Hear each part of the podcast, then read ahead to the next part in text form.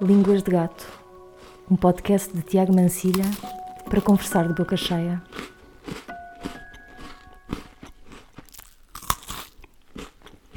Eram usadas para dar nota de quase tudo. As cartas.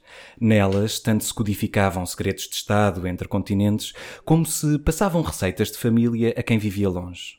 Os amantes, esses, foram os seus maiores adeptos. Quantas vezes multiplicaríamos a distância entre a Terra e a Lua se batêssemos a Arial 10 todas as cartas de amor já escritas no mundo? Mas serão essas as que mais dizem?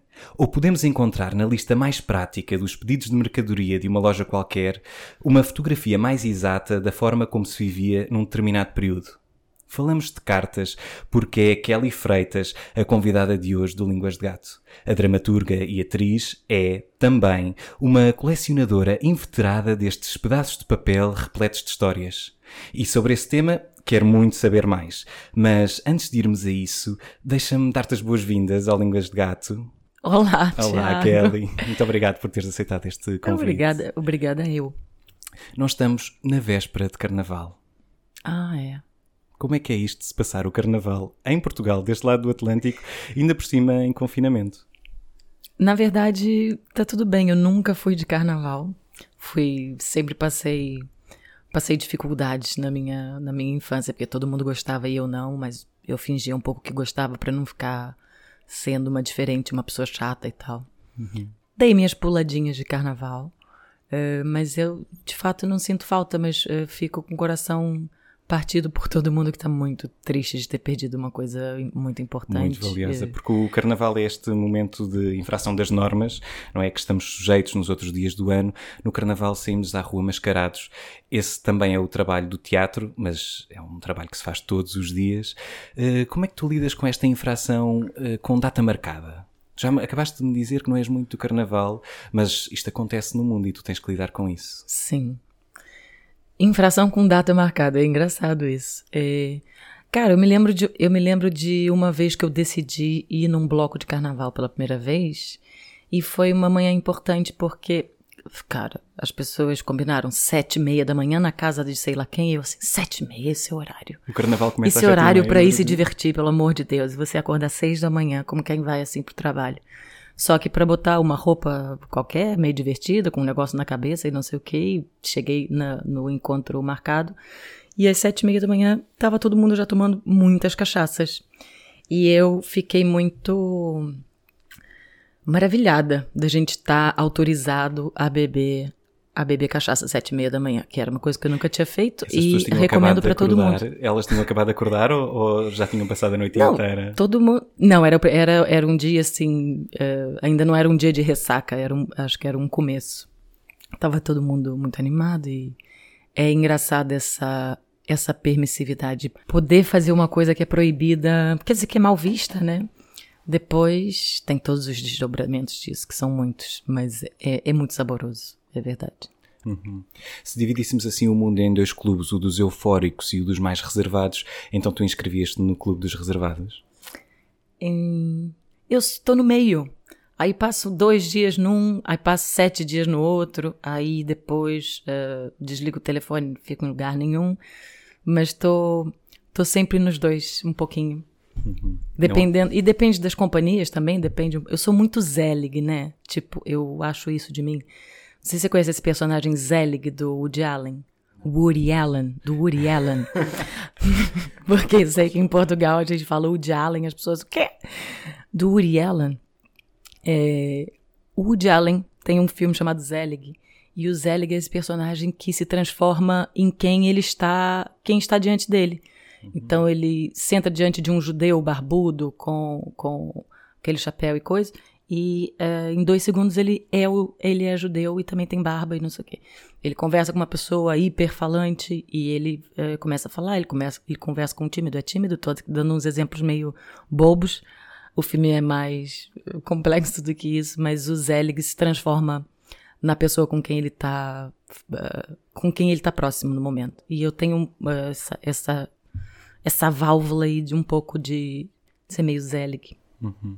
Tu nasceste numa cidade chamada Três Corações, é, É. verdade. Exatamente. Essa foi a cidade onde nasceu o Pelé. Exatamente. O que é que, o que, é que acontece nessa cidade? Nada. Então. Viveste lá muito tempo ou não? Não, então, eu nasci em Três Corações e saí de lá com três anos. Eu fiz um trabalho, inclusive, eh, sobre a minha. Eu fiz um trabalho sobre Três Corações, quer dizer, sobre muitas coisas, mas que, que, se, que se chama Adicionar um Lugar Ausente. E que. Quer dizer, que eu vou voltar de trás agora. Eu nem sempre faço mapa astral, mas nesse ano que eu ia fazer 33 anos, eu fui fazer um mapa astral. E ela falou uma frase, ela falou muitas frases, né? Mas ela falou uma frase que me colou na cabeça naquela, naquele encontro, que era que no dia que eu fizesse 33 anos, o céu do meu nascimento se repetiria. Todas as estrelas, todos os astros, tudo, todos os ah, corpos celestes estariam dispostos da mesma forma que estavam no dia que eu cheguei na Terra. Isso eu não, qualquer pessoa, né? É, um- é um ciclo de 33 anos. E faltava uma semana pro meu aniversário. Eu ia fazer 33 e fiz assim, gente. Três corações, 33. hum, comecei a fazer as contas e vi que era a idade que minha mãe teve, eh, que minha mãe tinha quando, quando me deu a luz. E de- fiz essa decisão. Falei, vou, vou passar o aniversário em Três Corações. Foi então nesse dia, vamos dizer assim, que eu conheci a cidade que eu nasci. Eh, Tinha algumas memórias muito ahm, muito pouquinhas, mas e que eu confronto lá no trabalho. Tens, tens lá família ainda?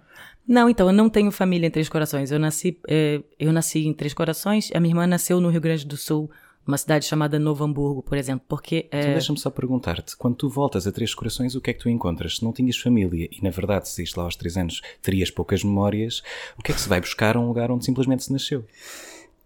É, aí é que tá. Acho que tem essas tem várias perguntas assim que nesse trabalho me motivaram. Nesse trabalho, quer dizer, foi eu pensava que posteriormente poderia vir a produzir um trabalho eh, a partir dessa viagem, mas quando fui fazer a viagem, fui só fazer a viagem, né?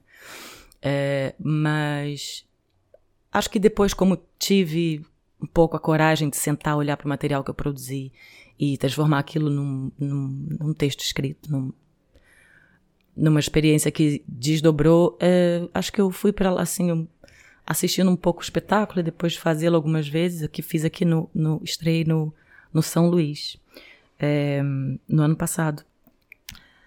Entendo que é um trabalho de encontro com a minha mãe. Eh, a minha mãe, a minha mãe morreu quando eu tinha 15 anos, portanto, eh, a ausência dela é, é maior, é, é maior do que até o tempo que eu tive com ela. Hoje em dia eu sou mas pronto, tive mais, mais tempo viva sem a mãe do que tive com a mãe. Então, é, três cora- essa coisa do nascimento pra mim sempre teve. Eu voltei em Três Corações pra ver onde é que minha mãe morava, sabe assim, sei lá. E, E encontraste a casa? e tava lá a casa praticamente idêntica, com uma pintura um pouquinho pior e E bateste à porta e sabes quem é que lá vive agora? Bati, foi engraçado. Quer dizer, eu. Ah, era isso que eu tava te explicando. Eu não nasci lá por nenhuma razão. Quer dizer, eu nasci lá porque meu pai é militar. E o meu pai estava servindo ah, na, na vila militar de Três Corações quando eu nasci. Como estava servindo numa outra vila quando a minha irmã nasceu. Então aquilo é um, é um ambiente militar. Eu, quando bati no prédio para dizer. Eu, eu tava muito nervosa, né? Falei, cara, é, cheguei na frente do prédio e falei, de fato, Fê, me fez a mesma pergunta que você acabou de me fazer. O que, que você foi fazer lá? Tipo, que você foi ver? Você foi para Três Corações ver um prédio? E aí eu falei, cara, preciso criar coragem para tocar a campainha. Toquei a campainha, veio um cara, estavam fazendo uma espécie de churrasco ali no fundo, atrás do prédio. E eu, quer dizer, você tá fazendo um churrasco, chega uma mulher que você nunca viu na vida, fala assim: Oi, é, eu nasci aqui há 33 anos atrás, queria ver como é que estão, sei lá, como é que tá ali a garagem. E eu falei: Oi, é, eu já morei nesse prédio e eu queria ver, eu queria saber. No fundo, no fundo, eu queria ser convidada pela pessoa que morava no meu apartamento. Esse era meu uh, real objetivo: ser convidada a visitar meu apartamento para ver se aquilo me trazia gatilhos de memória. Mas não cheguei nem perto disso. A pessoa olhou para mim e tá lá na peça essa cena e é verdade. E ele chegou e falou assim: Mas você é esposa de quem? Isso diz muito. Ele não, pois, e ele não entendeu que eu, que eu era uma ex-moradora, é, pronto, baby. E Lembras-te como é que respondeste a essa pergunta? Eu não me lembro mais como é que eu respondi essa pergunta. Mas chocou-te. Eu, assim, na vida real eu devo ter falado: não, não sou esposa de ninguém, sou filha do coronel Emir. Que aí é co- como você tem que, né, assim, para a pessoa não, não duvidar da minha idoneidade ali na hora, né? Tipo, eu sou filha do coronel fulano de tal. Mas. é, aquilo ficou, ficou na minha cabeça, depois entrou no trabalho, inclusive, claro, é, você é esposa de quem? É, o que, que te valida ali no ambiente militar, né? E eu eh, também foi engraçado para mim, porque eu, eu que tinha viajado para lá na condição de filha, só me pensando como uma filha de alguém, eh, sou confrontada eh, com uma pessoa que não tá me vendo como a filha de alguém, tá me vendo como a mulher de alguém. Como é que tu vês essa questão dos militares e da vida dos militares, que à partida será uma vida com muitas regras? Eh, isso teve influência na tua vida? Limitou-te de algum modo? A vida militar é uma vida com bastante regras e, e tem lá o seu funcionamento. Ser filho de militar acho que é, é uma experiência bastante marcante para qualquer pessoa que o seja e como é para mim. Mas de alguma forma eu não sei, eu acho que assim também meu pai e minha mãe foram muito legais comigo sempre. É, eu vim diferente, né? Vamos dizer assim, tipo, não. Já desde nova tinha desejos que não eram condizentes com aquele nosso ambiente, com aquela nossa lógica. Eu, eh, por exemplo, eu eu joguei futebol a vida toda. Jogar futebol era a coisa que eu mais gostava de fazer. E, eu ainda come- jogas? com- Eu acho que não, não sei se sou capaz. Eu f- tenho muitas lesões. Hoje eu, eu não jogo futebol há muito tempo. Mas eu comecei a jogar futebol muito nova, por exemplo. E numa vila militar, o que, que aconteceu? Eu jogava bem. Problema. E aí, e aí, mas mesmo assim, é, quer dizer, tô falando isso porque eu não tinha a menor consciência de teorias feministas ou qualquer coisa do gênero, acho que nem meu pai nem minha mãe. É, mas dentro daquele ambiente, assim, eles nunca me impediram e davam uma força, tipo, vai lá jogar futebol. É, vai jogar seu futebol, tá aqui uma bola, sabe? Não tinha nenhuma questão nesse sentido. E eu tinha mais amigos meninos e não sei o quê, e conquistei esse espaço de ser a única menina que jogava futebol em muitos quilômetros. eh, eh, e que era uma coisa, imagina, isso nos anos 90, né? Quer dizer. Então, isso foi uma coisa que marcou também muito a minha infância lá na vila, porque eh, queria, queria jogar bola. Queria jogar bola e queria conquistar o respeito dos meninos e Portanto, nessa altura estavas mais no clube dos eufóricos, porque há uma euforia em jogar a bola. Não eras tanto da casa, gostavas do ar livre. Ah, é. Eu, eu, era, eu era bem animada, era bem atleta, bem do, da bicicleta. Tinha uma cachorra que eu amava loucamente, que ela também me amava muito, que saía correndo atrás de mim, ia para mim, ah, comigo para todos os lugares. Então, eu saía com a minha cachorra, a minha bicicleta era esse combinado. Tipo, também a gente vivia num ambiente assim de alguma segurança, né? Um, um perímetro fechado de casas e apartamentos. Então, era pegar minha, minha, minha bola, minha cachorra, jogar meu futebol, 10 horas da noite você tá em casa. E tinhas contacto com o teatro nessa altura ou foi uma descoberta mais tardia? Não, também engraçado, assim, como eu era muito ativa e gostava de fazer muitas coisas, no meio do, do jogo futebol, jogo tênis, toco teclado, e me veio um dia essa coisa assim, mãe, eu quero fazer teatro. E não sei de onde eu tirei essa ideia, porque eu nunca tinha ido ao teatro. Até me lembro a primeira vez que eu fui ao teatro, foi a escola que levou. É, mas eu nunca tinha ido ao teatro sequer quando pensei, quero ser atriz. Eu não sei de onde veio esse negócio. Não sei de onde veio isso. Hum, Não tenho ideia. Então vamos deixar o teatro aqui um bocadinho congelado. E antes de partirmos para o teatro, queria falar sobre a dimensão da tua vida que tinha falado na introdução, que era a de colecionadora Ah, e colecionadora de cartas. Sim. Que cartas são estas? Essas são as cartas ah, que você encontra na, nas feiras da Ladra da Vida, lá no Rio de Janeiro. Essa feira se chama Feira da Praça 15, é, que é no centro da cidade, acontece aos sábados. E eu descobri essa, esse fenômeno maravilhoso que eu sequer seria capaz de imaginar sozinha, porque um amigo um dia me disse: Eu comprei. Olha que legal, comprei, comprei 10 cartas na, na Praça 15. E eu, carta? Como assim? Carta, Kelly? Carta normal? Carta de quem? Ah, de uma mulher, não sei. Uma mulher? Como é que as cartas dela foram para. Aí eu assim, não tô acreditando que isso existe, não tô acreditando que tem a carta de uma pessoa. E, e falei assim, me leva lá onde é que é essa feira. E aí ele me levou. E vai Como é que as, as cartas realmente, como é que as cartas privadas de alguém vão parar a uma feira? Aí é que tá a beleza do negócio. Essa pergunta, essa pergunta vem imediatamente na, na cabeça de todo mundo. Como é que isso foi parar? Muitas vezes elas são encontradas no lixo. As pessoas se mudam, fazem mudanças, eh, perdem ah, família e não sei o que. Acontece muita coisa na vida. É, não necessariamente essas cartas são, são jogadas no lixo por alguém consciente de, vai- de que vai jogar essas cartas no lixo. Mas se eu te perguntar agora se você tem acesso ainda a todas as coisas valiosas que já que, que são valiosas para você, você talvez me diga, não, tenho, não. não tenho a certeza, não sei onde elas foram parar. E aí existe o mercado, ah, o mercado de secos e molhados, quer dizer, o mercado de tudo que existe, é, que aqui é a Ladra e lá no Rio é a, é a Feira da Praça 15, onde você vende cabeça de boneca, é, que- boneca sem cabeça, nota de dinheiro que não vale mais nada, os dinheiros antigos, colares de coisas encontradas no chão e cartas. E não sou só eu que me interesso por isso, acho que tem muita gente que se interessa por isso. É um mercado que foi desenvolvendo e, e encarecendo, inclusive. Tipo, eh, os caras foram cobrando cada vez mais caro por, por uma carta, duas cartas. Agora quanto é que custa uma carta de um desconhecido? Cara, aí é que tá também, não tem. O preço Outra- é definido pelo legal- conteúdo da carta ou não? Não.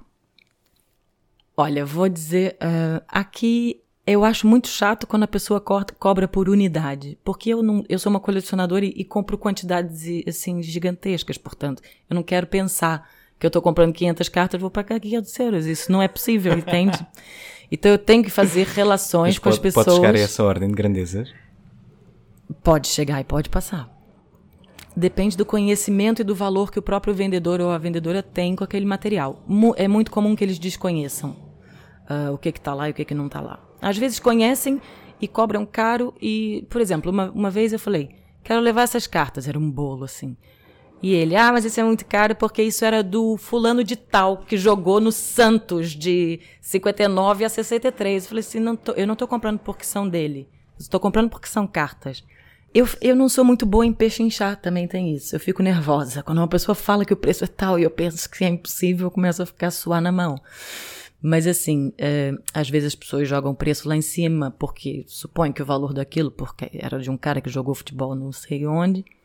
E eu lembro dessas cartas especialmente porque acabou que a nossa relação não se estabeleceu, eu não comprei. Falei, olha, eu não não estou interessada. Vais à procura de cartas específicas ou é o que encontrares numa feira? É o que eu encontrar. E depois chegas a casa e lês tudo, fio a pavio. É isso. E o que é que descobres normalmente? Segredos? Aí é que tá. As pessoas me fazem essa pergunta há muito tempo, eu vou atualizando comigo mesma qualquer resposta. Eh, no começo, eu comprava e lia, mas era tranquilo, porque eu comprei cinco, depois comprei sete, depois comprei três e li. E conhecia aquele, eh, aquele, aquele conteúdo do começo ao fim, eh, fascinado com aquelas cartas que eu tinha. 20 cartas, uau! Um dia eu fui para a feira da Praça 15, num belo sábado de sol, e cheguei lá e tinha um amigo meu que já era vendedor de cartas, gente boa demais, o Tobias. Falou assim: ó, aquele cara lá da barraca do não sei o quê está vendendo um, está vendendo uma caixa de cartas. Ele está pedindo muito caro, mas é uma caixa de cartas. Vai lá ver. Falei, tá bem. E eram para aí 450 cartas. Ele estava pedindo um valor astronômico, mas eu não consegui ir embora. É tipo, foi esse dia que eu. Bom, o, re- o- o resumo da história é: eu comprei as diabas das cartas, fiz lá um acordo financeiro muito louco com, com o vendedor, fiquei não sei quantos meses pagando as cartas, ia pagar pessoalmente lá em Copacabana eh, parcelas. E- mas claramente fiz uma compra eh, além do meu orçamento possível.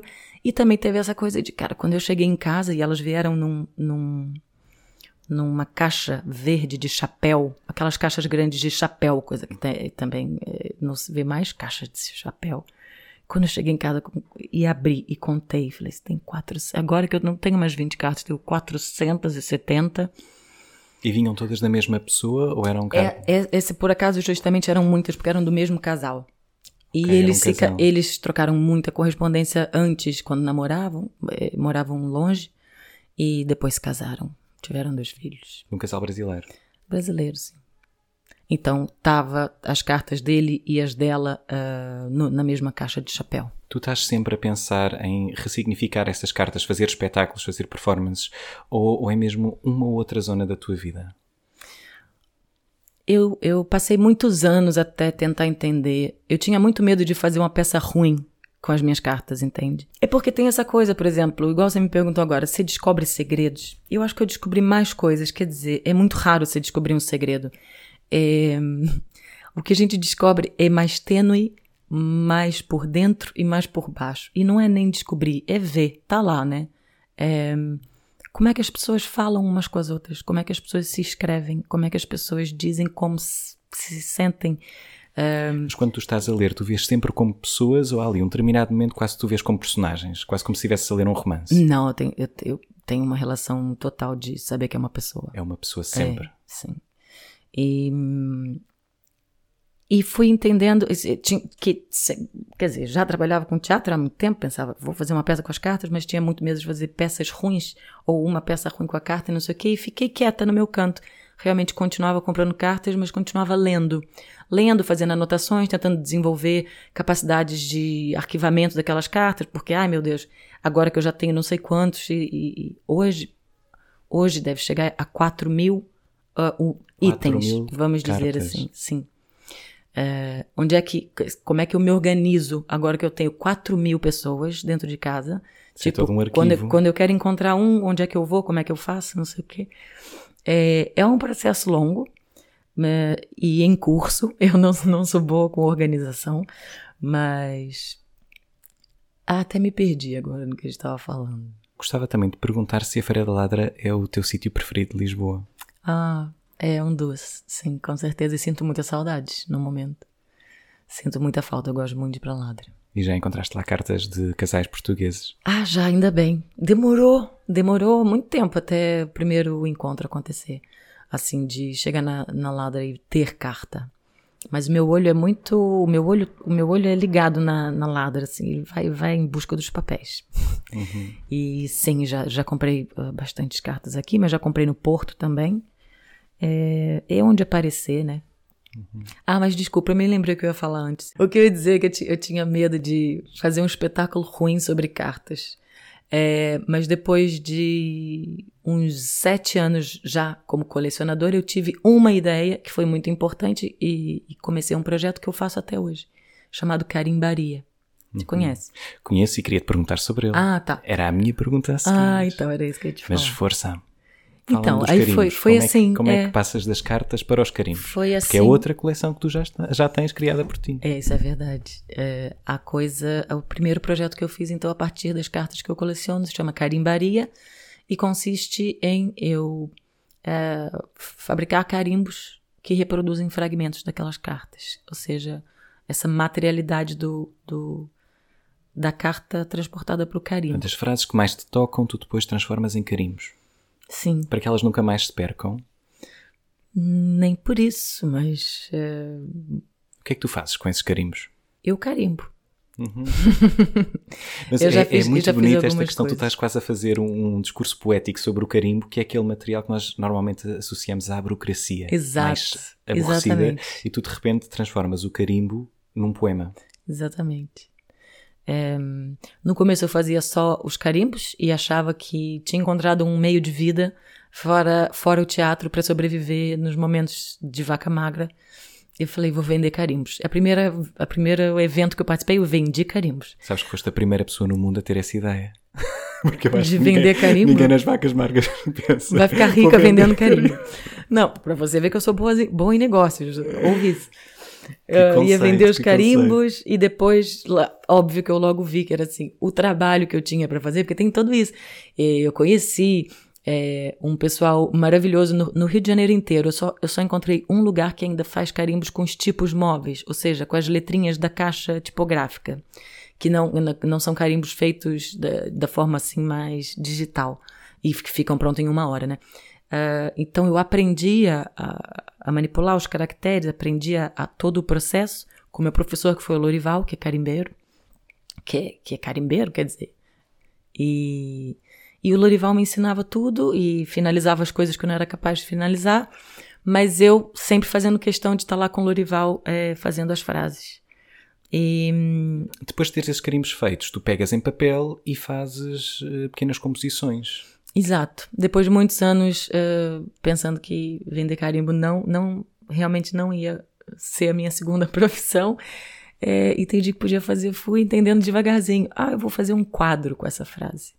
Nessa altura, a Maria Isabel Iório, eh, que era minha namorada e é poeta, eh, co- colaborava no projeto e foi ela que me deu muita força, assim, para para não deixar a carimbaria, porque a carimbaria, assim, também eh, facilmente vira um- uma caixa debaixo da minha cama, né?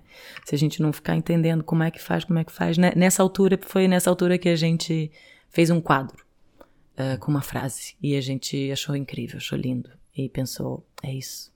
E começamos na, naquela época a fazer quadros e ainda faço quadros. Às vezes com artistas convidados, com a Elsa Romero, que é a cenógrafa do Marina, é minha parceira da carimbaria há muito tempo.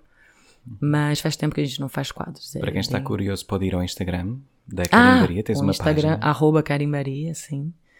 E- onde, pode- onde se pode ver alguns dos poemas criados com, com esses certos de cartas. Tu acabaste de falar do Osmarina. A Osmarina, é... a Osmarina Pernambuco não consegue esquecer, esse, esse texto que eu escrevi, foi a partir dos diários da senhora Maria Félix, eh, Maria Leopoldina Félix Pinheiro da Silva.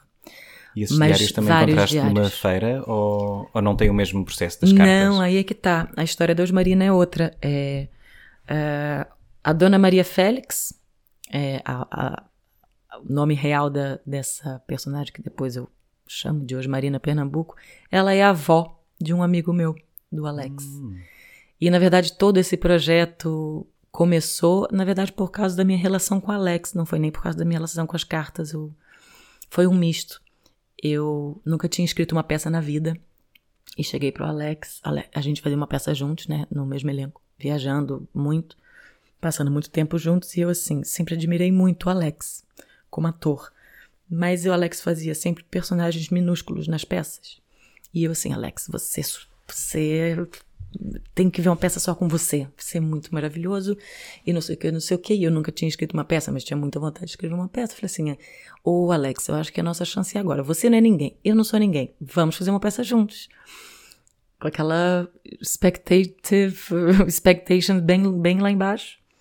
E assim ele falou: Eu falei, você deixa eu escrever uma peça para você? Ele falou: Tá bem, vamos lá. E aí comecei a pensar: que peça que eu vou escrever pro Alex?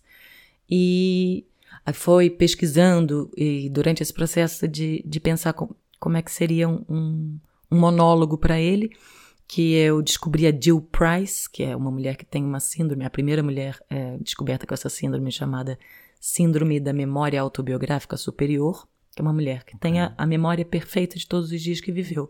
E eu falei, Ela não é se isso. esquece de absolutamente nada. Ela não se esquece de absolutamente nada, é involuntário. É, é uma memória involuntária perfeita de informações a mais. Informações aleatórias, daquelas informações do Aleatórias. dia a dia. eh, Que roupa que eu tava em dezembro, 11 de dezembro de 1989. E ela saberia dizer. Saberia Isso é assustador. que, que roupa ela tava, o que, que ela comeu, o que, que ela fez. Ela sabe indicar com muita facilidade as datas de todos os eventos públicos ou, ou, ou seja, privados da vida dela, ou, ou assim, aqueles mais. A Challenger explodiu e ela fala, terça-feira, não sei que dia, não sei que, tá, fazia sol. Sabe? Ela sabe tudo isso.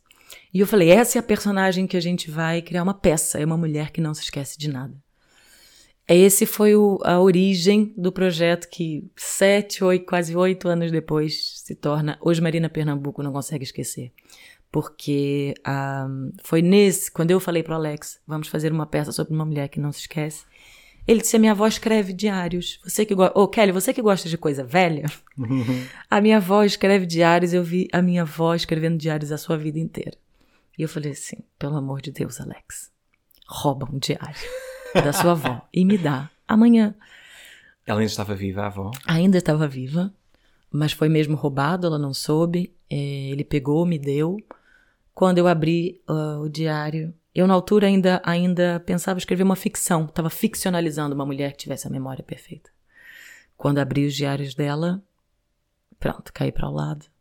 Falei, meu Deus. hum, tinha, aí é que tá, tinha um mundo ali tão grande que eu falei, esse é o mundo que nós vamos entrar, que nós vamos eh, Nós vamos falar sobre isso aqui, E ela mas eu não sei esses como. pormenores do dia a dia. Hum? Ela registava esses pormenores do dia a dia. E- e- porque precisamente a, a forma dela, a, a escrita dela era uma escrita que registrava aquilo que é facilmente considerado banal. É, fiz arroz, fiz arroz, depois fiz batatas. é, fulano, eh, meu filho tal não chorou, meu filho tal chorou. é, também comprei panos e gastei 30 cruzeiros em papel. Porquê que achas que ela registava esse tipo de coisas? Porque era a vida dela. Porque era o que ela vivia. Ela registrava o que ela, o que ela vivia. E era isso que ela não queria esquecer. Eu acho que era isso que ela queria escrever. Eu acho que ela queria escrever sobre a vida. E escrevia. Eu vou tentar uma coisa contigo, Kelly, que é pensar sobre este teu espetáculo que esteve em cena no Teatro Nacional da Ana Maria II, numa altura em que a Maria faria 100 anos, certo? Exatamente. Uh, Lembrei-me de um excerto de um livro da Marguerite Duras, Hum, que é A Vida Material, que eu acho que fala um bocadinho sobre esta dimensão da vida de algumas mulheres ao longo do tempo. ok. E vou-me permitir, se calhar, ler-te este pequeno excerto e se calhar óbvio. conversarmos sobre isso. Vamos Claro. tentar, ver como é Olha, que nu- resulta. Nunca li esse livro, vai. Então vá, interessa este excerto. Vai. Vai assim: Deitei fora coisas e arrependi-me. Arrependemos-nos sempre de deitar fora em determinados momentos da vida. Mas se não deitarmos fora, se não nos separarmos, podemos passar a vida a arrumar, a arquivar a vida. Muitas vezes as mulheres guardam as faturas da eletricidade e do gás durante 20 anos, sem nenhuma razão, a não ser a de arquivar o tempo, arquivar os méritos. O trabalho de uma mulher, desde que se levanta até que se deita, é tão duro como um dia de guerra. Antigamente era assim. Antigamente, esteja eu onde estiver, seja qual for o século na história do mundo, vejo a mulher numa situação limite, insuportável, dançando sobre um fio por cima da morte. Achas que isto ainda acontece? Claro. Claro que sim. É lindo. Acho que sim, claro que acontece. Acho que nosso espetáculo ia por esse lugar também. Acho que a própria. A, a Osmarina tinha uma, uma passagem dos seus diários que, que, que foi eh, usada na peça, que seria a versão dela para esse parágrafo da Duras, que é Eu sou uma simples mulher que luta pela vida. E você? É porque era isso, assim, listas gigantescas de gastos e tarefas e obrigações e gastos e coisas que faltam e coisas que faltam e coisas que eu preciso fazer, coisas que eu tive, devia ter feito melhor, coisas que eu devia ter feito melhor, coisas que eu devia ter feito melhor. Sinto saudades da mamãe e do papai. E são, são rasgos, assim, né? Ahm, essa mulher que existe no, na entrelinha, essa apertada, muito apertada entre, entre, entre, todas, entre toda aquela vida que ela registrou de uma forma tão impressionante pra gente hoje, né? Quer dizer, será que ela tinha noção de que essa escrita dela estava registrando tanta coisa, de que an décadas, uma mulher que se senta décadas para anotar os seus gastos? E a gente vê o que, que ela comprava, a gente vê através dessas anotações o que, que ela comia, o que, que, ela, o que, que ela sentia, o que, que E ela como é que ela sobrevivia Sim. nesta luta?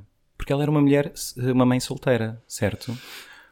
Ou pelo menos o pai estava ausente nesse é. espetáculo. Ela não, ela não era solteira, ela era casada com um homem que, pronto, é, era completamente ausente, mas ela teve 14 filhos. Então ele era ausente, mas aparecia uma vez por ano. Ela engravidava praticamente uma vez por ano.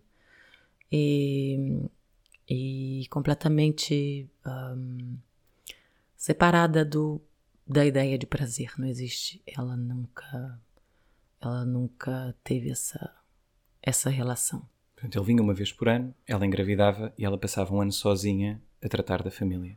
Da família que crescia, sim. Que é uma história muito comum, quer dizer, é muito, é infelizmente muito comum para da, da, da, acho que do tempo das nossas avós mesmo, né? Quantas mulheres não tinham 9, 10, 11, 12, 13, 14 filhos? Uma coisa assim. É, e, ainda, e ainda assim é em, muitos, em muitas circunstâncias. Óbvio que muitas vezes essas, essa, essa, essa realidade tem a ver com ignorância, com supressão de direitos, de, de, de, de direitos básicos, de, de, de, um entorno afetivo qualquer, assim. Um, então são são vidas pronto que a gente fica sete anos para fazer uma peça sobre elas porque uhum. sentiste uma responsabilidade quase de historiadora senti um pouco a responsabilidade é, pelo fato de, de, ser avó do meu amigo é, da gente ter sempre colaborado nesse projeto juntos a gente a peça em princípio era era um era para ser um monólogo para ele, depois foi um diálogo para nós dois.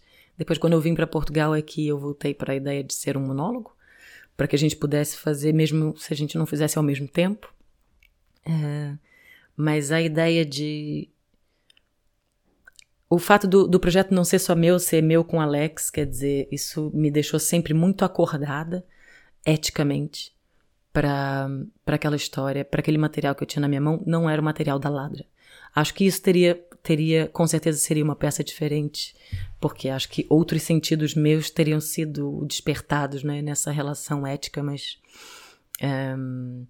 é, de forma nenhuma pra, em relação ao desrespeito, que acho que eu tenho, eu tenho um profundo respeito por esses materiais, quer das pessoas que eu conheci, quer das pessoas que eu não sei quem são.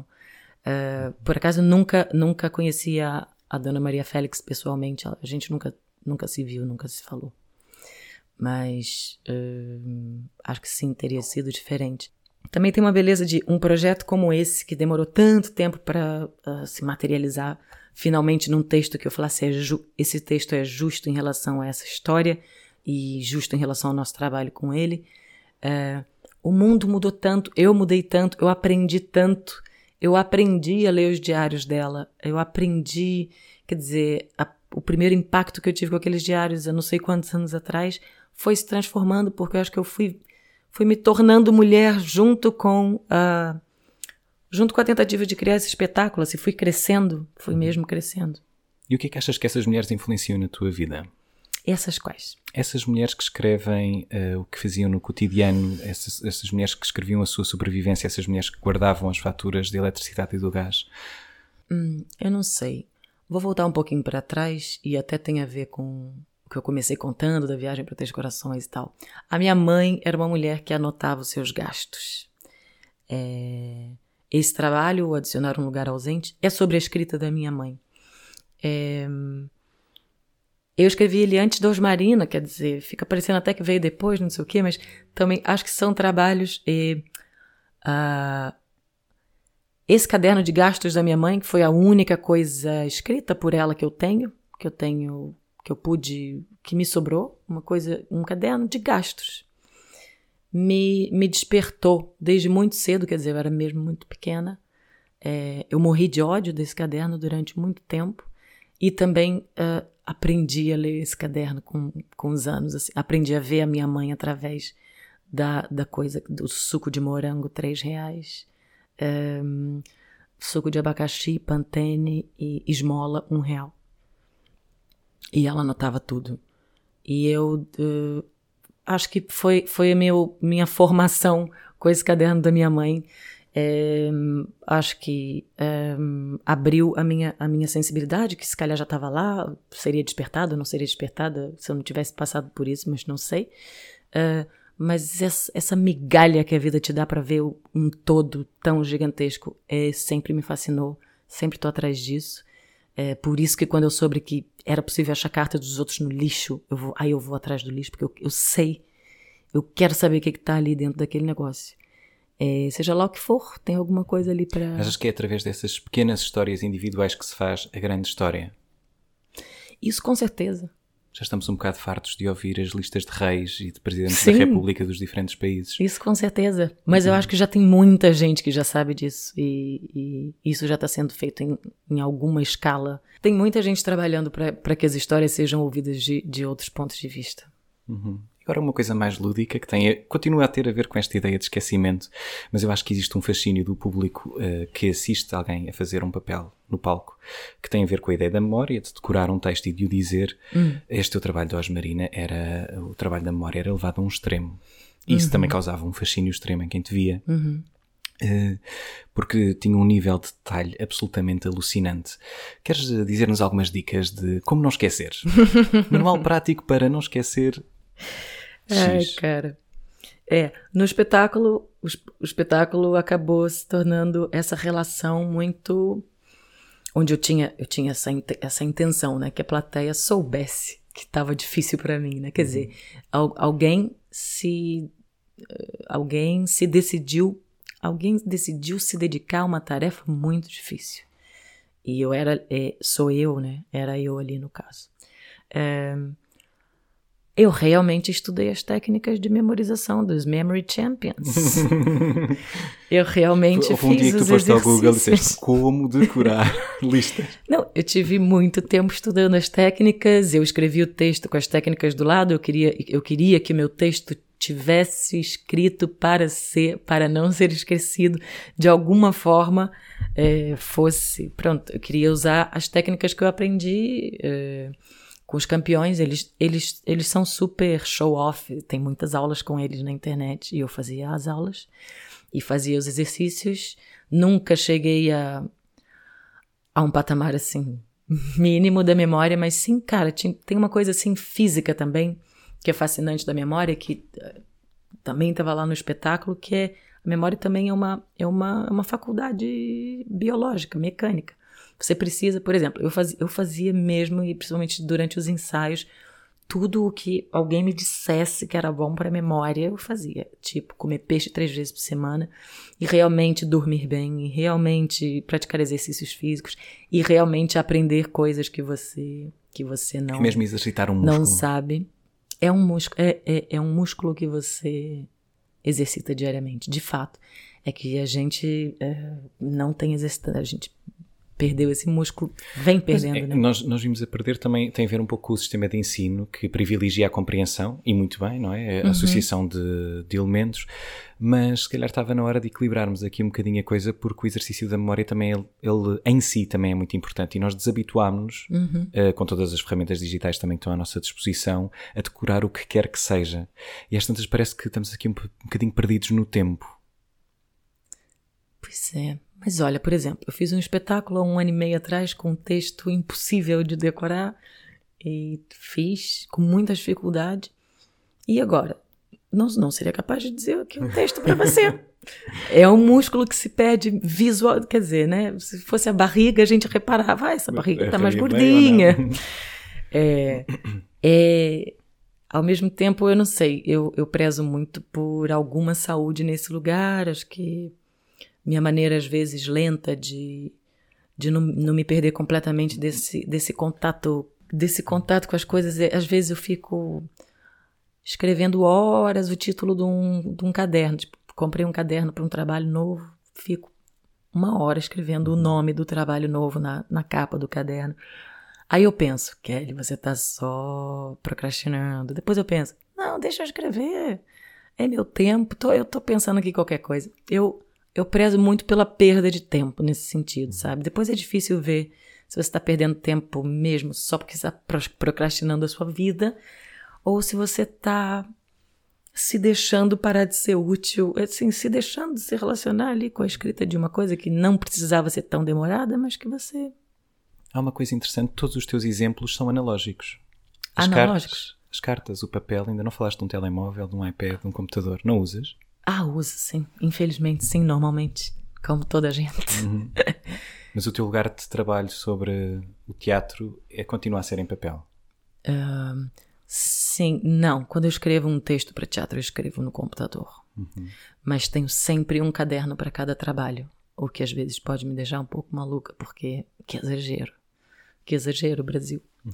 Mas... Aliás, um dos teus últimos trabalhos foi precisamente sobre este mundo digital das redes sociais e sobre os dados que nós vamos entregando aos gestores destas redes. Exato. Foi uma peça para a RTP. Uhum. Eh, que se chama Ver Mais Sobre Ti. Uhum. Queres-nos falar um bocadinho sobre a ideia que está por trás desta peça? Sim. Um, a em Casa, a Rita Brut e a Wanda Cerejo tinham um projeto uh, com uma ideia. Foram elas que me convidaram para o projeto. Então, somos co-criadoras do Ver Mais Sobre Ti, que tinha essa ideia de partir de uma, uma coisa, uma distopia bastante 1984, só que em 2019, que no caso era o ano que a gente estava. E como é que a gente pensava essa relação pessoa-máquina, né? E, e fomos estudando juntas e tal, e assim, a coisa que mais apareceu e que eu também falei, gente, vamos investir nisso é é a, é a, quantidade de vezes que você aperta por dia um botão chamado Eu Aceito, uhum. sem saber o que você está aceitando. E isso é um assunto gigantesco que eu uh, assim, estudei bastante na época. Acho que estou sempre em falta, porque assim, gente, é porque, assim, nós humanos temos demasiados problemas, né, para tratar. Mas realmente a, a vigilância de dados é, é e, e, a forma como a gente vive e vende a nossa os nossos dados hoje é, é assustador. Essa peça era uma vontade, era uma vontade de falar sobre essa. De refletir sobre isso. De refletir sobre isso, sim. Mas tu és também a utilizadora das redes sociais. Como Sou. é que é o teu feed? O que é que aparece mais no teu feed já agora? Pessoas eu, bonitas, coisas, poemas. Acho... É que o que tu dás muito à internet são poemas e eu queria saber se a internet devolve poemas ou se devolve outras coisas mais, Cara, mais materiais. Eu não tenho. Eu, eu tô sempre pedindo dica para as pessoas, assim, tipo, por que seu Instagram é legal? Meu não é. tipo, porque tem gente que segue. Eu há pouco tempo é que me dei conta, ah, eu posso seguir pessoas famosas, engraçadas. Ah, eu posso seguir a Michelle Obama. Por que eu não antes só, só seguia meus próprios amigos, amigos, e conhecidos e não sei o quê? Não, não tem nada demais. Eu sou bem trancada, assim, mas tenho, tenho amigas que, que me dão dicas, assim, para melhorar a minha vida. Mas também eu, acho que o, o, Como é que chama? O algoritmo não me dá muita importância, porque eu sou muito. Ele não, ele não é o meu lugar de expressão, não é, uhum. não é fazer post. Uhum. Não é. O teu lugar de expressão está mais no teatro, mas tu já estiveste em telenovela no Brasil, já. na Rede Globo. Tu participaste na Malhação, que em Portugal teria o nome de New Wave. Oh, Confesso que eu saía da escola e oh, vinha Tiago. a correr, a correr, a correr oh, para ver a New Wave. e tu passaste por aí. Muito ah. resumidamente, achas que isso ainda, ainda ressoa na tua vida? Porque tu tiveste uma exposição continental, não é? Uma pessoa aparecer na televisão brasileira não. é aparecer num continente e depois fora, para onde essa novela. Não, não. Foi bem tranquilo. E daí, teatro. Não, eu sempre fiz teatro. Essa, esse convite para fazer a novela na época, eu tinha minha companhia de teatro, tinha, estava em cartaz com uma peça e era para ser só uma participação. Portanto, foi uma coisa tão engraçada porque era só para ser uma semana e acabou sendo seis meses. Também foi curtinho. É, e fiquei momentaneamente famosa para 20 minutos. No 21 primeiro já estava tudo em paz. E já faz Sentiste uma paz regressar a um, a um certo grau de anonimato? Uh... Porque é, uma, é um bocadinho como quando se clica no aceito, não é? Depois de se ir à televisão, de lá não se sai. Não, mas é, é porque, como, sei lá, eu, eu acho que foi, foi, Eu fiz muito pouco televisão, então não, não, não. As pessoas não se lembram de mim por causa disso. Mas também tem outra coisa. Eu fiz malhação há tanto tempo que na altura não existiam os telemóveis que a gente tem hoje. Tipo, não existia te celular que tira foto. A gente vivia em outro planeta. E eu, é, tipo, ia, imagina, você tinha que estar na Globo às seis da manhã, eu tinha que acordar às quatro, sair de casa às quatro e vinte, não sei o que, eu ia toda mal dormida, toda dormida no ônibus, né, tipo, e sempre tinha, tinha lá um colega com que a gente estava sempre falando, tipo, tomara que as pessoas não reconheçam a gente dormindo no ônibus, mas Felizmente, naquela época não tinha foto, não, não, pronto, não tiravam foto das pessoas nessas condições. Mas não, era uma vida normal de trabalhar e voltar e foi, foi super legal. E só. Uhum. Já, já agora aproveito para te perguntar, não é, nesta tua relação entre Portugal e Brasil, nós aqui recebemos muita informação uh, a este nível do Brasil e, e, provavelmente ao Brasil chega menos uh, audiovisual português, música portuguesa. Tu, que descobertas assim mais caricatas é que tu sentiste quando cá chegaste? Houve assim algum programa de televisão português que de repente tenha fascinado, ou uma banda, ou um tipo de música, ou qualquer coisa que tenha criado uma curiosidade especial? Cara, eu até hoje, como eu não tenho televisão, então eu não participo tanto. Mas eu até hoje peço, quando estou na casa de alguém tem televisão, eu falo, Ai, me mostra um programa português. Como é? Uhum. Como é um programa português de domingo? O mais pimba de todos. Uhum. Pimba tá certo, né? Tá, tá. É, mas uh, o, o meu parque de diversões sempre foi a, a própria língua portuguesa em si. A língua portuguesa falada por portugueses. O português de Portugal. É, isso já para mim já, já é assunto que, que basta desde, desde o primeiro dia que eu cheguei até hoje.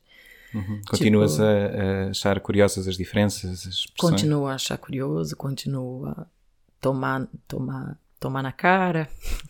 Hoje mesmo a Leonor falou qualquer coisa, ela falou não sei que lado, não sei o quê. E as piugas? E o quê? Que que... as meias? Ah, ô Leonor, fala meia, pelo amor de Deus. Piugas. E assim, são palavras que eu já ouvi, já esqueci, não, não, não entra na minha lógica que peugas é meia, não, não serei capaz de me referir a esse objeto com essa palavra. Depois uh, aprendo para saber que é o jeito como os outros se referem. Então eu faço isso com a língua o tempo todo e, e amo esse. Às vezes fico um pouco cansada, e, mas uh, amo, esse, amo estar nesse lugar. Muito bem, Kelly, tu és realmente uma mulher que se, que, que, se dedica cotidianamente à língua, quer nos seus estudos, quer no teu trabalho. Então eu acho que gostava de terminar esta entrevista ah. a perguntar-te se tens alguma palavra preferida. Se eu tenho uma palavra preferida. Eu falei para você não fazer pergunta difícil. Chegamos ao fim, é a última. Se a última for difícil e ficar em branco, não tens negativa neste exame. Eu não sei responder essa pergunta. Uhum. Portanto, o fascínio pelas palavras é global, não dá para isolar só uma. Uh, não, porque tem umas que a gente ama falar que são engraçadas. Por exemplo, eu tenho uma amiga que ama, mas nem é uma palavra em português. Massachusetts. Porque ela gosta de falar. Essa é muito difícil, Massa eu não, eu não Massachusetts. Vou... Obrigado por dizer três vezes, porque eu não, não vou atrever a repetir. Uh, não. Eu, pronto, eu vou ficar te devendo essa pergunta, mas vou ficar pensando nela o resto do, do ano. Aí depois, se calhar. Eu... Para o ano, reencontramos-nos. Para o ano. Tá bem. Muito obrigado, Kelly. Obrigada, Foi um gosto ter-te um aqui no Línguas de Gato. O prazer foi meu. Até Volte breve. sempre. Até já. Até já. Beijo. Línguas de Gato. Um podcast de Tiago Mancilha para conversar de boca cheia.